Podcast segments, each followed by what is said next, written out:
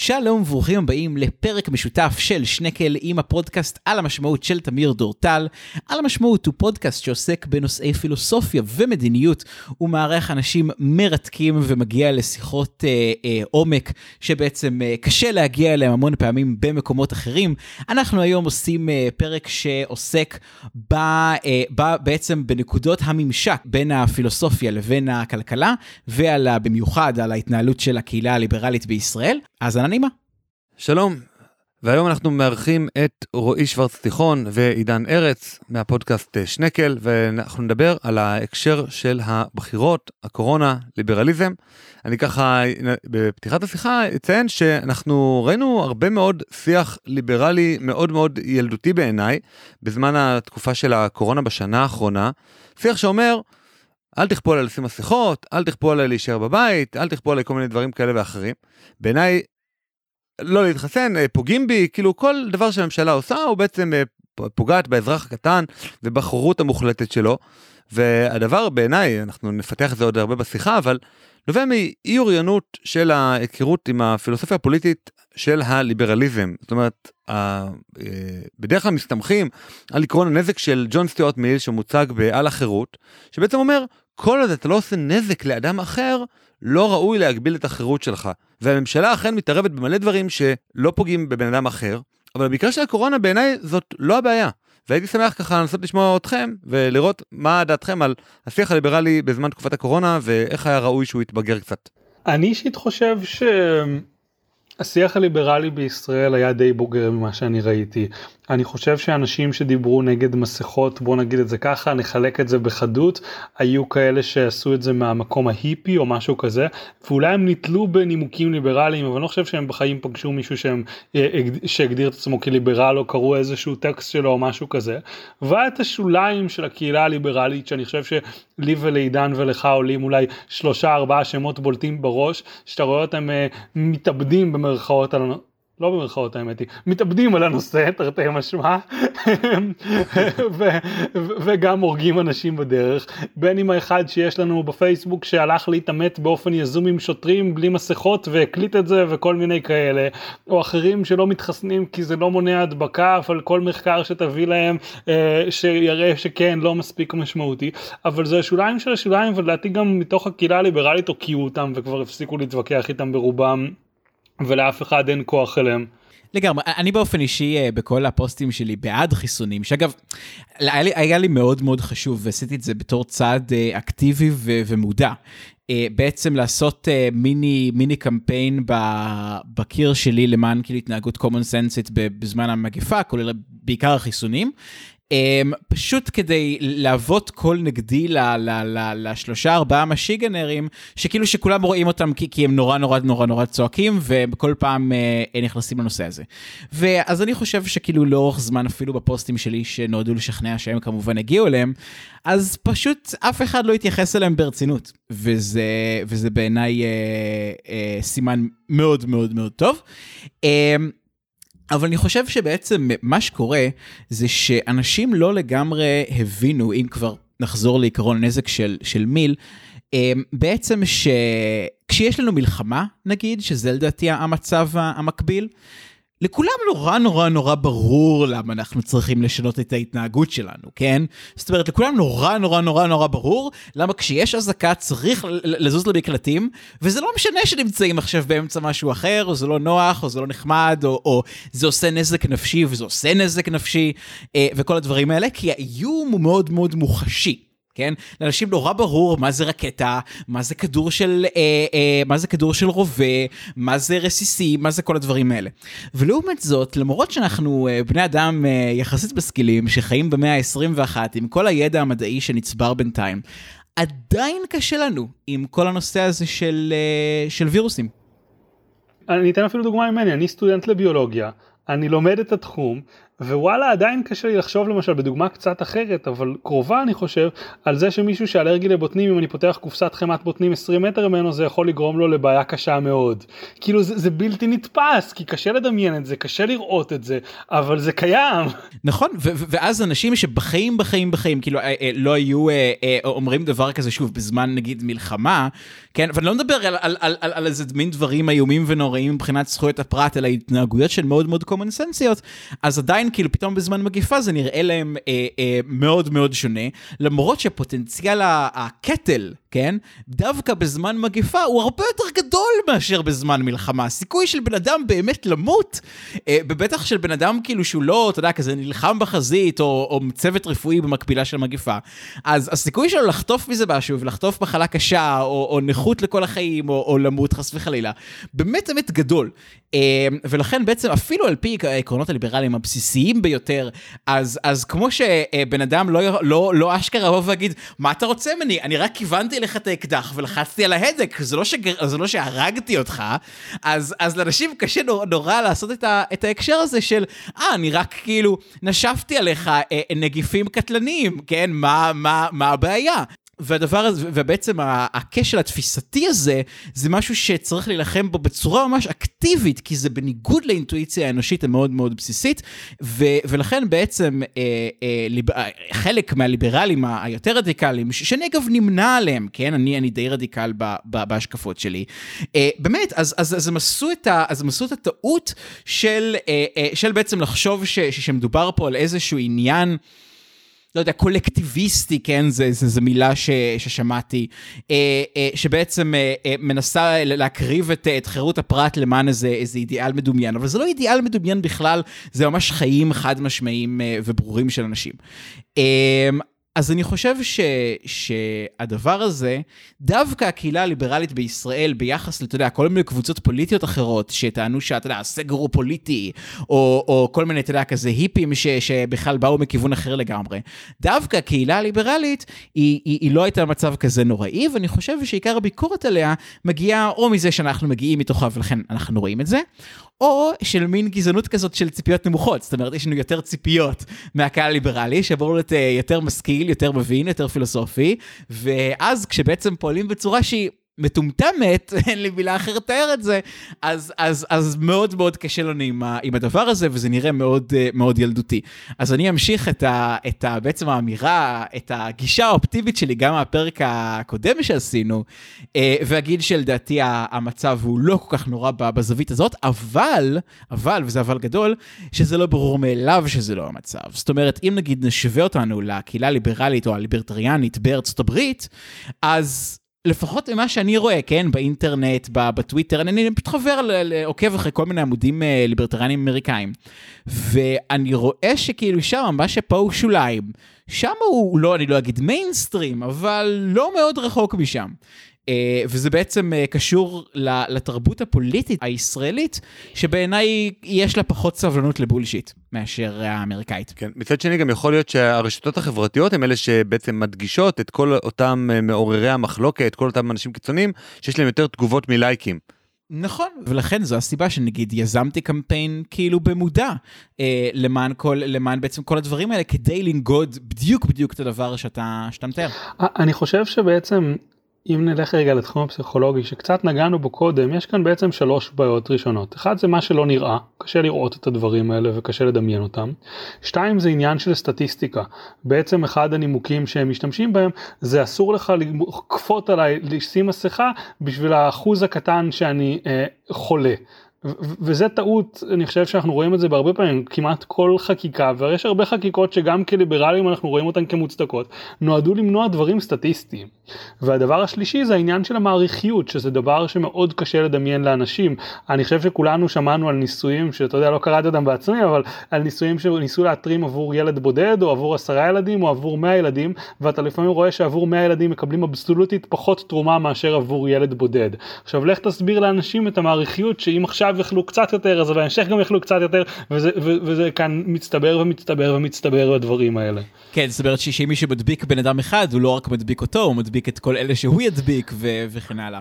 כן מהצד השני אבל יש גם עניין אני חושב שעם כל זאת עדיין בקרב הקהילה הליברלית התופעה היו קטנה יחסית. אני חושב שהיה קצת יותר התנגדות לעניינים שנגעו לפרטיות מאשר לעניינים שנגעו לחיסונים. אגב, בצדק, גם אני, גם אני אה, אה, התנגדתי למשל לצעדים שלמשל אה, אה, אה, פגעו בפרטיות באופן שהיא...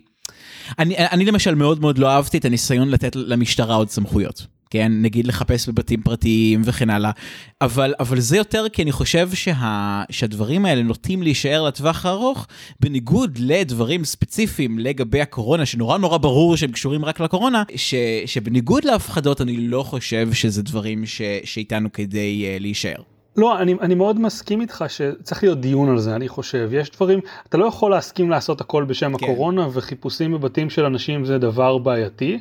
דרך אגב, לדעתי גם בלי זה המשטרה עושה דברים כאלה. אני שמעתי על איזה מסיבה שעשו שטענו בה על רעש או משהו כזה, ואז המשטרה פשוט נכנסה לתוך הבית. אני, לדעתי אסור להם, אבל רוב האזרחים פשוט לא יודעים את זה שאסור להם. אני נוטה להאמין, או דברים כאלה. אבל מהצד השני יש גם דברים של פרטיות ש... צריכים לעלות שאלות אבל התשובות לא בהכרח טריוויאליות. אחד הנימוקים זה שלא רוצים שהשב"כ ירגל אחרי אזרחים שומרי חוק. אז קחו את הכלי, לא שהתנגדו בעצם הרי יש את הכלי של השב"כ שמאפשר ככל הנראה באמצעות פלאפונים או משהו כזה לדעת איפה כל אדם היה ואת מי הוא הדביק. אה, והרבה התנגדו לזה מתוך טענה שאסור שהשב"כ ישתמש באמצעים שלו כנגד אזרחים שומרי חוק. אבל אם זאת הטענה זו טענה של מה השם של הגוף. קחו את הכלי תעשו קופי פייסט תעבירו למשרד הבריאות ואז זה לא השב"כ זה משרד הבריאות. האם זה פתר איזושהי בעיה מהותית? בעיניי לא ואני מעדיף שהשב"כ יאבטח את הכלי הזה מאשר משרד הבריאות אה, לדעתי. אה, אבל זה גם אחת מהשאלות שלו. שאלה אחרת היה האם להעביר את המספרים של אנשים שלא התחסנו עדיין לרשויות המקומיות? האם יש הבדל בין לא יודע עשרת אלפים איש שנחשפו לשם של מי שלא התחסן במערכת הבריאות המרכזית פלוס מינוס עשרים איש בעיר המקומית שלך? אולי כן אולי לא אני לא בטוח. אבל זה לא אבל לא כל הנימוקים האלה הם דברים מאוד משמעותיים בהכרח. בהקשר הזה של הדברים שאמרת עידן באמת הייק עוד, עוד אמר אז בסוף מלחמת העולם השנייה שעיתות חירום תמיד היו התירוץ ששימש לדילולן של חירויות הפרט זאת אומרת הרבה פעמים צעדים שננקטים בשביל אה, להתמודד עם איזושהי מגפה עם איזושהי מלחמה נשארים אחר כך בזמן של שגרה אבל הייתי יותר שמח לבוא ולנסות להתמקד בלשאול מה הייתה המדיניות שנקטה ישראל בהקשר לקורונה היא נראתה לי מאוד מאוד אה, מותאמת לנסיבות, זאת אומרת, אמרו בבית כנסת מותר כך, התקהלות מסוג שונה מותר אחרת, אה, אם זה הפגנה מותר אה, מדיניות מסוג שלישי. זאת אומרת, לא אמרו לנו, מותר עד עשרה אנשים, לא משנה מה הנסיבות. בעצם נראה שהמדיניות של ישראל נקטה היא מדיניות מאוד מאוד מותאמת לקבוצות לחץ, גם בהקשר לשיחה הקודמת שלנו. ונשאלת השאלה בעצם מה הייתה האלטרנטיבה איך ניתן לעשות את זה טוב יותר ואיך עשו את זה במדינות אחרות בצורה שהיא חקיקה יותר כללית שיותר עומדת בעקרונות שלטון החוק ששלטון החוק הוא אה, עיקרון שאומר שהחקיקה אמורה להיות כללית אמורה להיות עיוורת. אז, אז ככה קודם כל כמה דברים דבר ראשון הערה כללית של למה הדברים האלה נוצרים באופן כללי וזה משהו שנקרא אה, חוק סככת האופניים שזה אחד מחוקי פרקינסון שניסח אה, הכלכלן הבריטי פרקינסון. אמ, והוא בעצם אה, נותן, נותן דוגמה משעשעת לנגיד אה, מביאים לאישור השרים, אה, לאישור הממשלה, הקמה של כור גרעיני חדש. וזה דבר כאילו מטורף, עולה עשרות מיליארדים, יש לו המון המון אספקטים שבאמת באמת אף אחד לא מבין, ומאשרים את הדבר הזה תוך בערך 20 דקות. לעומת זאת, סככת האופניים ליד הכור הגרעיני, שזה בעצם כאילו נושא שהוא הרבה פחות חשוב, אז בעצם, אבל בגלל שכל אחד מבין משהו ויכול לדמיין מה זה סככת אופניים ומה ההשפעות שלה, אז לכל אחד יש על זה דעה, ואז נגיד ייקח שעות או ימים או שבועות להעביר דווקא את הסככת אופניים המטופשת הזאת.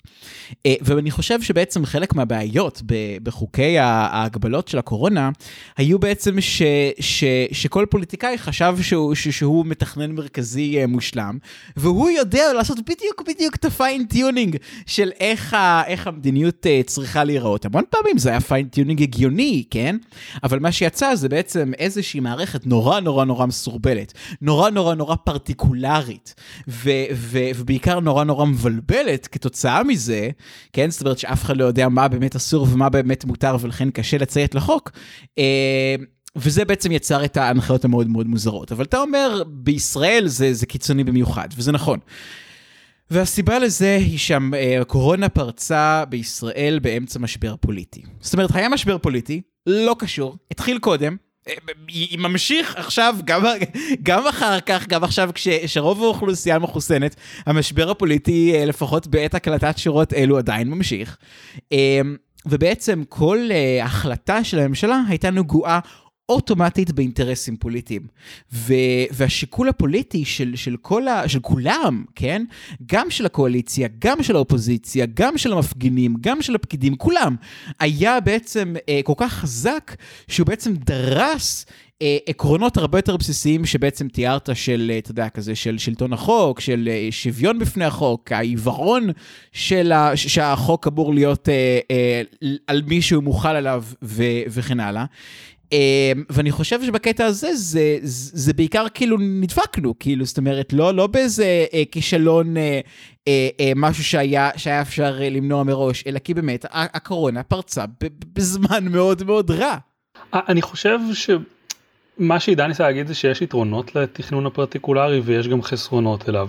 למשל, אם המחוקקים שלנו כאנשים שמייצגים אותנו, שנבחרו על ידינו, מבינים שהצורך של אה, בן אדם שחרד לשלטון החוק לצאת ולהפגין, נותן לו יותר ערך מוסף פר סיכון הדבקה מאשר ללכת לראות סרט. זה לא בהכרח דבר רע שיאפשרו ללכת להפגין ולא יאפשרו ללכת לראות סרט. אותו הדבר עם בית כנסת לעומת, לא יודע, לראות סרט במקום סגור, סרט במקום פתוח, אנא ערף. אבל, אבל עולה השאלה אה, בעצם איפה, איפה זה עובר וברגע שהם מתחילים לעשות את זה באופן מאוד קיצוני אני זוכר שהדוגמה הכי יפה לזה הייתה שכזה הם, הם החליטו שאוטובוסים צריכים לנסוע עם חלונות פתוחים אבל אין חלונות באוטובוסים ואף אחד משרי הממשלה שלנו לא מודע לכך כי הם לא ממש נוסעים באוטובוסים. עכשיו זו דוגמה קיצונית שלא קורית הרבה ולא מעידה על מידת הניתוק בדרך כלל אבל, אבל היא כן מעניינת והיא כן מעידה על הבעיות כשמתחילים לעשות איזשהו תכנון פרטני כזה כמו שעידן אמר. כן אבל מה האלטרנטיבה זאת אומרת נגיד שלא היו אומרים כן לסיים מכונות פתוחים לא לסיים מכונות פתוחים כן בתי כנסת אה, פתוחים עם מזגן או עם חימום או עם קירור או כל מיני קשקושים כאלה מה האלטרנטיבה? איך הממשלה יכולה מצד אחד לבוא ולמנוע את הנזק, שוב אם אנחנו חוזרים לעקרון הנזק של מיל, למנוע את הנזק שנגרם כתוצאה ממגיפה שעלולה לגבות את חייהם של אה, הרבה מאוד אנשים, ומצד שני לתת את החופש לכל אדם ואדם להתאים את המניעת נזק לידע שלו, להיכרות שלו, בדומה לשיטה שבתי קפה אה, הרבה פעמים פועלים על פיה, או כל מיני רשתות מזון, שזה שיטת הזיכיונות. זאת אומרת, הזכיין, הרומא, אומר, אני לא מספיק מבין את הדינמיקה בצפון גבעתיים, אני מעדיף שמישהו ייקח את ההבנה של המיקום הכי נכון לסניף, איך משווקים את זה הכי נכון לקהל של אה, צפון גבעתיים, איך אה, נכון לתכנן את המקום, איזה מקום לבנות, מאיפה לקחת מלצרים, מישהו ייקח את זה כזכיין, הוא יקבל את רוב הרווח, ואנחנו נתרום את המותג החזק שלנו, והוא יותאם למקום על ידי הזכיין. איך עושים את הדבר הזה אבל בממשלה? אה, הדרך לממש את הדבר הזה שאמרת, זה על ידי בעצם ביזור יותר גדול של קבלת ההחלטות. זאת אומרת של במקום שהכל הכל הכל ינוהל ברמת הממשלה או ברמת משרד הבריאות, אז בעצם להוריד את זה נגיד לרמת הרשויות המקומיות. למשל ש, שהרשות המקומית אה, היא זו שתקבע את התקנות והיא זו שכאילו תגיד לאנשים בצורה הרבה יותר פרט, פרטיקולרית מה לעשות מתוך היכרות יותר טובה עם הצרכים המקומיים מאשר הממשלה המרכזית. ואני חושב שבעצם הדרך של הממשלה אה, ליצור את מערכת התמריצים הראויה היא בעצם אה, אה, לכפות הגבלות על רשויות מקומיות בהתאם, למשל, נגיד שיטת, שיטת הרמזור, שנבנתה כאילו לצורך הדבר הזה, ומעולם לא, לא, לא שומשה לו, זה גדול. כן, לא, לא, ממש בנינו מערכת שלמה, בנינו מערכת טובה, ופשוט בגלל, בגלל צרכים פוליטיים אף אחד לא השתמש בה. אבל תסביר, תסביר את זה רגע, אז ככה, מה שקרה זה, זה, זה שבצדק מינו פרויקטור הקורונה, הבינו שבעצם כל הדבר הזה וכל הדינמיקה הזאת בין משרדי הממשלה היא דפוקה, אוקיי? זה לא עובד. אז אמרו בואו נמנה פרויקטור, איש אחד שיקבל את ההחלטות ויוכל כאילו לנהל את זה כמו שצריך. מינו בן אדם, ואז הוא ישב וחשב ועלה על רעיון טוב. הוא הבין שהדרך הכי הכי טובה לעשות את זה זה לעשות דיפרנציאציה בין האזורים. כי המגפה לא הכתה בכל המקומות במדינת ישראל בצורה שווה, אלא היא הכתה בצורה דיפרנציאלית בין מקומות שונים. ולכן, בעצם הוא עשה מה שנקרא שיטת הרמזור, לחלק את ישראל לבעצם ארבע דרגות סיכון שנקראו צבעים, אה, ירוק, צהוב, אדום, אה, ירוק, צהוב, כתום ואדום.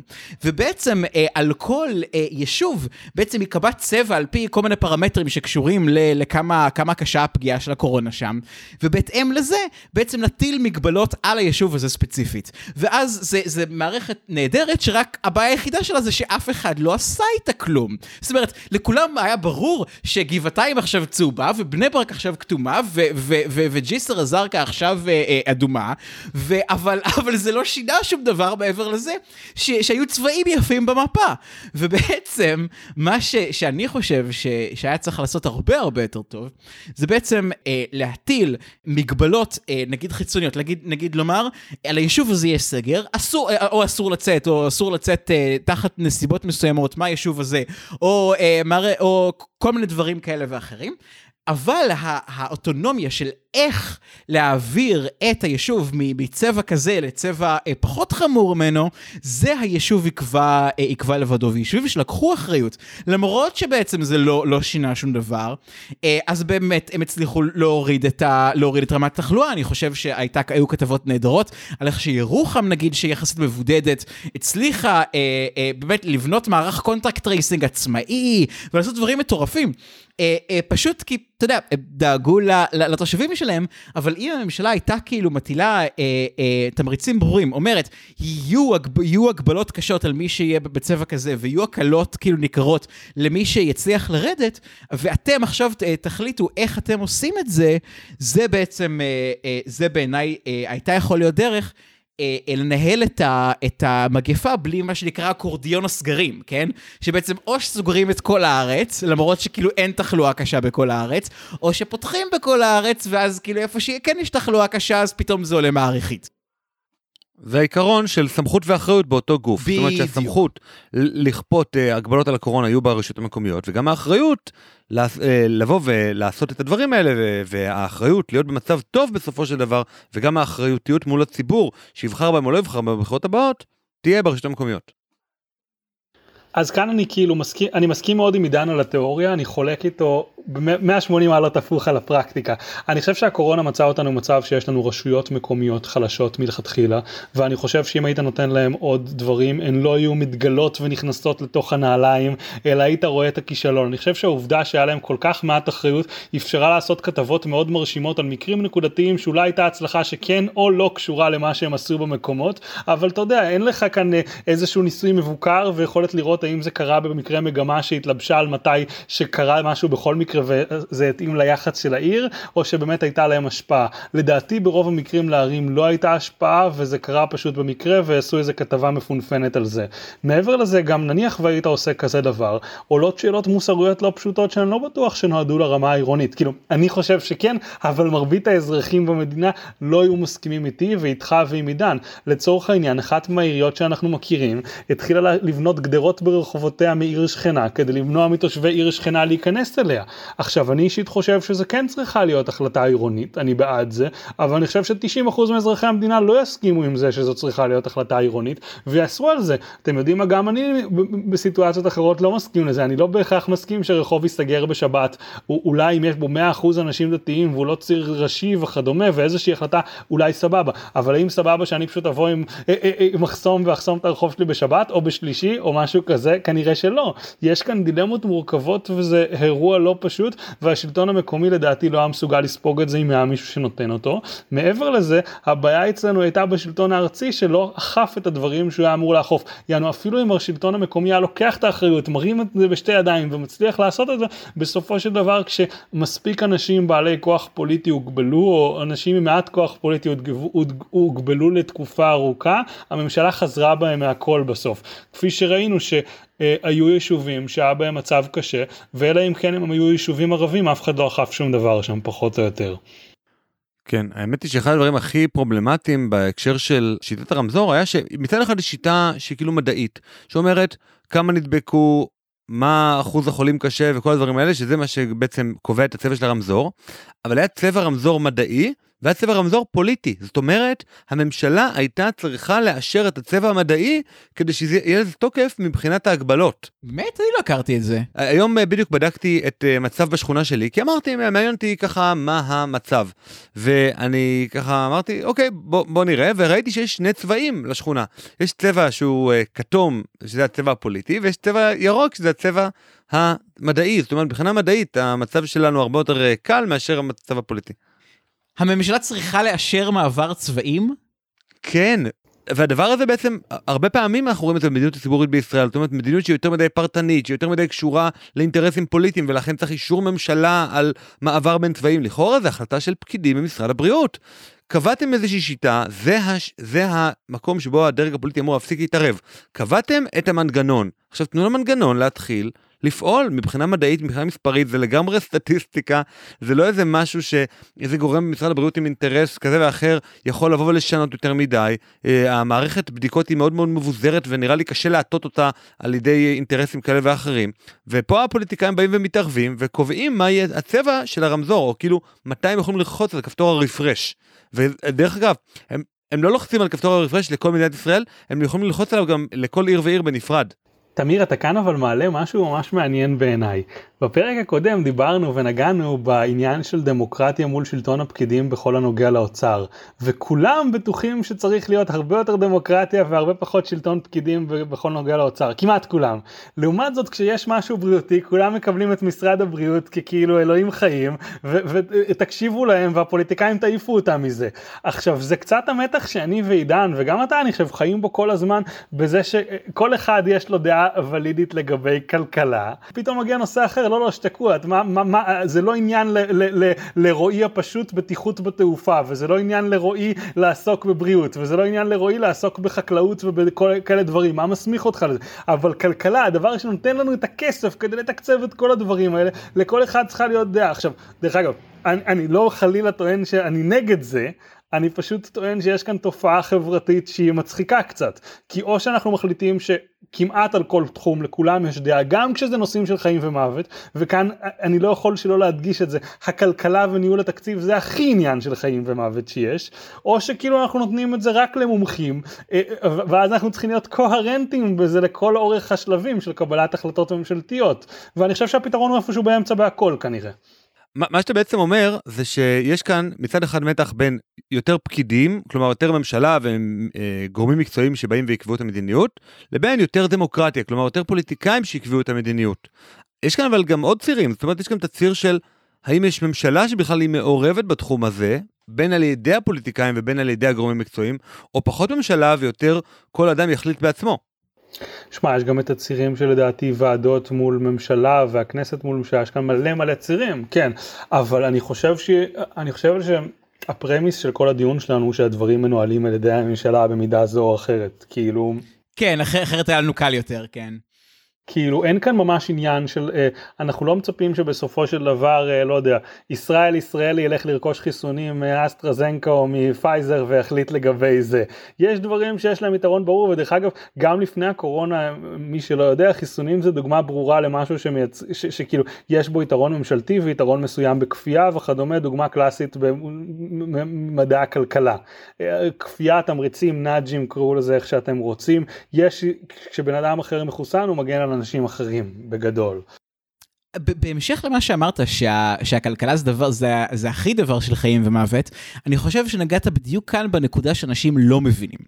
אני חושב שבעצם אה, בגלל שהערך אוקיי הערך של חיי אדם בתרבות הישראלית הוא אדיר כן? זה אחד הדברים שהכי חשובים לנו יותר מכמעט כל דבר אחר, וזה אפילו יותר חשוב לנו מאשר כאילו, אתה יודע, זה כזה תרבויות אחרות, כולל תרבויות, כולל תרבויות מערביות אחרות.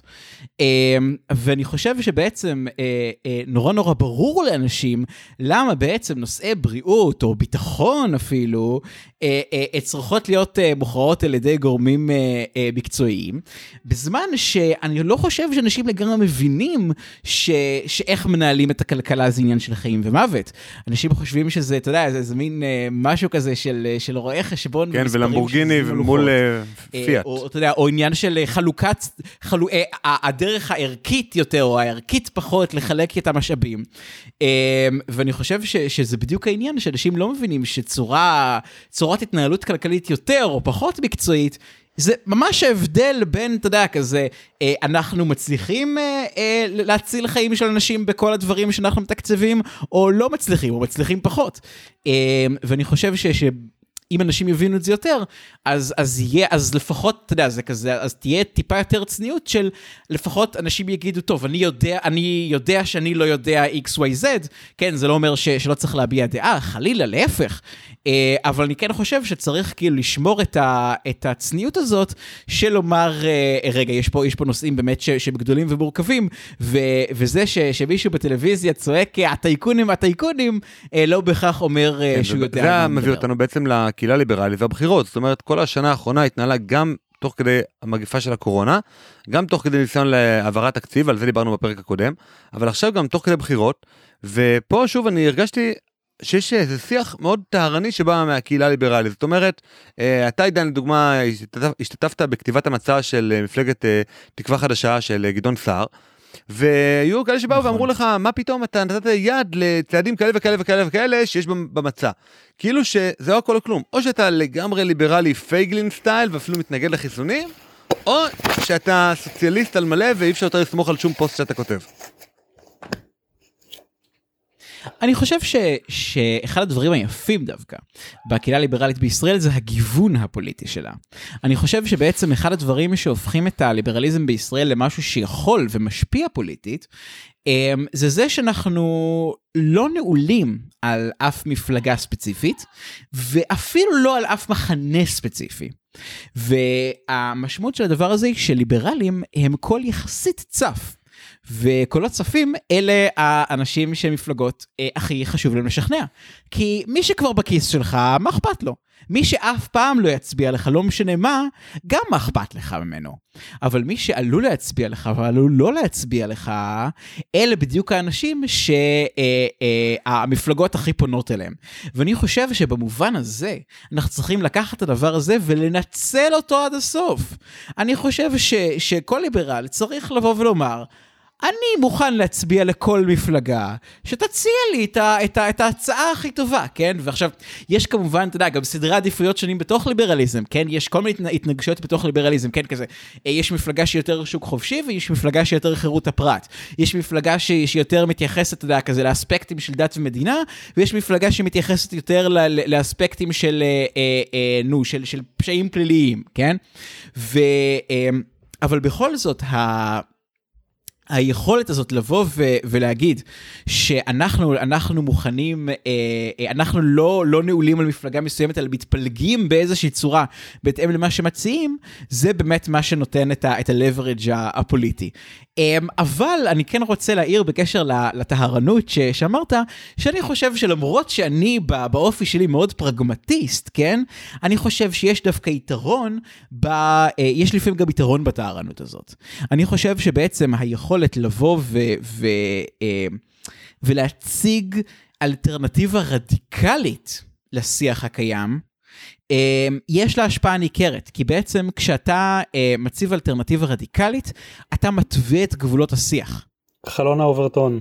אה, זה, זה מושג בעצם שמדבר על חלון של שיח ובעצם ככל שאתה מזיז אותו נפתח יותר ובעצם עידן אומר אתם יודעים קצת כמו שאומרים לפעמים הפשרה תמיד באמצע אז זה משפט מטומטם. השאלה היא איפה האמצע. אז זה משפט מטומטם אבל בפועל אם אתה תלך מאוד לקיצון אחד ייתכן שהאמצע יעקוב אחריך ובסוף יתפשרו עליו במידה מסוימת. כלומר זה שבן גביר נכנס לכנסת עוזר לסמוטריץ' להיות יותר ימני, עוזר לביבי להיות יותר ימני, כי מראש הם לא הכי קיצוניים ימינה, אלא יש מישהו שהוא בכלל פנאט חבל על הזמן. במצבים מסוימים, במצבים אחרים, זה עשוי להעיף את כל המפלגה של הציונות הדתית מהקואליציה ולגרום להכל להיות יותר שמאלי, אה, שמאלני, אה, זה, זה גם יכול לקרות. נכון, יש פה שיקולים לכאן או לכאן, אבל נגיד זה שקיים עמוד עדכונים יומיים האם עידן ארץ קומוניסט או לא, כן? ובעצם כאילו החבורה שכאילו ש, שבעצם הדבר הזה מייצג אותם, זה נהדר. זה, זה מאפשר לי להגיד דברים כל כך קיצוניים והזויים, ולראות, ולראות הנורמלי, כי כאילו הם, הם, הם, יש יותר משוגעים ממני. אה, ובמובן הזה זה, זה דווקא נהדר. ואני חושב שבעצם מה שאנחנו צריכים זה שיהיה לנו גם וגם. אנחנו צריכים גם את האגף הרדיקלי ש, שיגיד לא, זה, זה, זה, זה הכל או כלום, זה איך אתה בכלל מעז, ככה וככה וככה, ושצריך להתייחס אליהם, אתה יודע, ברמת הרצינות ש, שזה ראוי לה. אה, ולעומת זאת בעצם אה, מוכנות אה, ללכת לכל מקום ולהשפיע בכל מקום ו- וללכת לעשות אפילו את הצעדים הקטנים ביותר כאילו שאפשר לעשות תחת המגבלות הקשות ביותר. Uh, ובעצם הדבר הזה הוא, אני לא חושב שאף גישה פה היא, היא בהכרח הנכונה, אני חושב שרק עבודה ביחד של אנשים בכמה גישות שונות שפועלים במקביל, בצורה אגב מבוזרת ולא מרוכזת ולא מתוכננת ומלמעלה, אם כבר ליברליזם, uh, היא זו שגם uh, משיגה את התוצאות הטובות ביותר ברמה הפוליטית או ברמת המדיניות. אז אני אקח את זה לשני כיוונים שונים את השאלה. הכיוון הראשון זה דווקא לענות לחלק של מה שעידן אמר בתחילת התשובה שלו לגבי כמה מפלגות מול מפלגה אחת. זה מחזיר אותי לבחירות 2019 א' לריב הכי גדול בקהילה הליברלית אני חושב הזהות מול הליברלים בליכוד. שהליברלים בליכוד בעצם טענו אם כל החבר'ה של זהות יצטרפו לנו לליברלים בליכוד אנחנו מנהלים את fucking מפלגת השלטון במדינת ישראל. ביבי בא לבקש מאיתנו לשתות כוס מים או משהו כזה כאילו אין מצב שקורה משהו בליכוד בלי הליברלים ליברליים. לעומת זאת החבר'ה בזהות אמרו יא חבורת שמוקים מה אתם משתמ... הולכים למפלגה הזאת שבקושי ליברלית יש שם כל כך הרבה סוציאליסטים חיים כץ וכל הבלגנים. פתח סוגריים אני מצביע ליכוד סגור סוגריים. אה, איך קוראים לזה? תבואו תצטרפו אלינו אם כל אחד מכם יביא גם את המשפחה הקרובה שלנו. זהות הייתה עוברת את אחוז החסימה. הייתה לנו קואליציה והייתה לנו את הקואליציה הכי ליברלית אי פעם עם פייגלין כשר אוצר. פתח סוגריים נראה לי אחרי שראינו איך הוא מתנהל בקורונה כולנו מודים על כך שזה לא קרה או לפחות הרוב הפרגמטי בקהילה הליברלית ליברלית, סגור סוגריים, וזה החלק הראשון שבעצם אנחנו פשוט לדעתי עדיין במידה מסוימת קהילה קטנה מדי, יכול להיות שאפשר לנצל את הכוח שלנו יותר טוב, להיות יותר יעילים, יותר חכמים וכדומה, וגם פה אפשר לשחק בציר הזה, אבל אם היינו פי שלושה יותר ליברליים היה לנו כבר קצת יותר הישגים בגדול, ואני חושב שאנחנו הולכים לכיוון הזה, גם החברים הסוציאליסטים שלי חושבים שהכוח הליברלי בישראל הוא כוח שגדל בימים אלו ואולי אחד המאבקים היחידים שגדל, ואנחנו רואים את זה בעוקבים שלנו, בלייקים שלנו. התוצ... התוצאה ארוכת הטווח העיקרית של המחאה החברתית של 2011, שזה אירוני בצורה מדהימה. לגמרי והחלק השני דווקא בטענה שלי זה שיש ספקטרום בין ליברליזם ללא ליברליזם אני הולך לדבר שנייה על המצע של uh, תקווה חדשה חלק מאוד ספציפי אני לא יודע אם זה החלק שעידן עסק בו או לא אם, אתה, אם כן או לא אתה מוזמן להגיד. עכשיו אחרי הבחירות אני יכול אני יכול להגיב בצורה יותר נרחבת. אז ספציפית יש את העניין של uh, קצבאות הזקנה. זה נושא שכאילו כמעט כל מפלגה מדברת על זה שהיא רוצה לעשות יותר לתת יותר כסף ממנו. זה אחד הנושאים הכי אה, גדולים בתקציב המדינה אם אתה מסתכל עליו במובן יחד עם ביטוח לאומי כמעט 33 מיליארד שקל קצבאות זקנה מהפעם האחרונה שבדקתי. ייתכן שזה עלה קצת כי יש יותר מבוגרים. אה, ובגדול חלק כל כך משמעותי והגישה של כמעט כל מפלגה בישראל החל מהקצה השמאלי של המפה ועד הקצה הימני צריך להעלות את זה. לעומת ומה הרציונל מאחורי זה? הרציונל מאחורי זה שיש מבוגרים שקשה להם, אינם מסוגלים, אה, אין להם כסף והכנסה בידם, והם כבר מבוגרים מדי בשביל לעבוד, הם לא יכולים ללכת כרגע להתפרנס ולהרוויח עוד כסף, ואנחנו רוצים לעזור להם, כי אם היינו במצב הזה לא היינו יכולים להתפרנס, ואנחנו לא רוצים שזה יקרה בחברה המודרנית.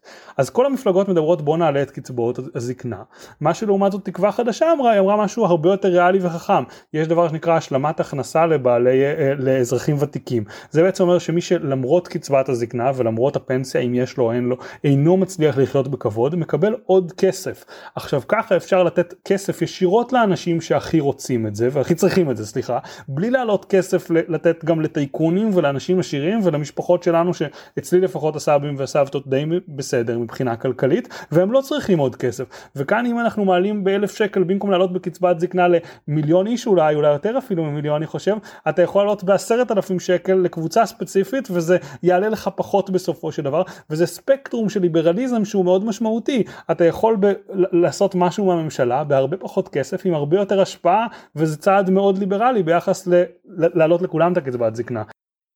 ואני חושב שבעצם אחד הדברים ש, ש, שהציקו לי, ו, ו, ו, וזה אחד הדברים שגם העברתי הלאה, כן, ל, ל, ל, לתוך המפלגה, שבעצם כשליבר... וזה בעיה, כן, שכשליברלים ראו בעצם את הדבר הזה, בראש שלהם העלו קצבאות זקנה, למרות שהמדיניות שהוצאה בפועל הייתה אחרת.